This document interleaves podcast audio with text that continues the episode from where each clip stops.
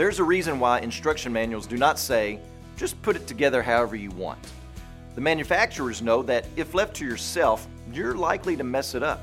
Human wisdom will not build according to specifications and will not build with the correct materials, but will build according to ease and convenience. In this way, human wisdom harms. I know this because I consistently do this.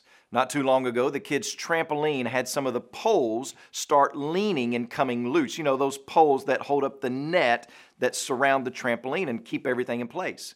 Well, the bolts that fastened those poles to the frame of the trampoline had become loose, they had fallen off, and they were lost.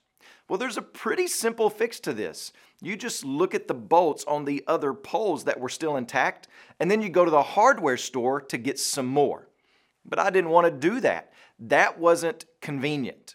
I thought I had a better way, or at least one that could get by, and that was zip ties.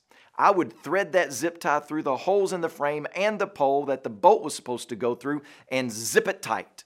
Several zip ties should do the trick. After all, zip ties are the modern day duct tape. Well, the fix lasted for about an hour's worth of jumping and then we were back to the same predicament. Sometimes human ingenuity can do more harm than good. And when it comes to the church, human wisdom always harms the church.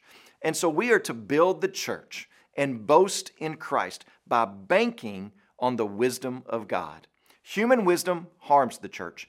Biblical wisdom builds the church and boasts in Christ. Today, when you pray, please pray for Harrison Orellana and his family, our Changemaker missionaries in Peru. And also remember the Luo Life Word broadcast that's heard in Kenya and Tanzania.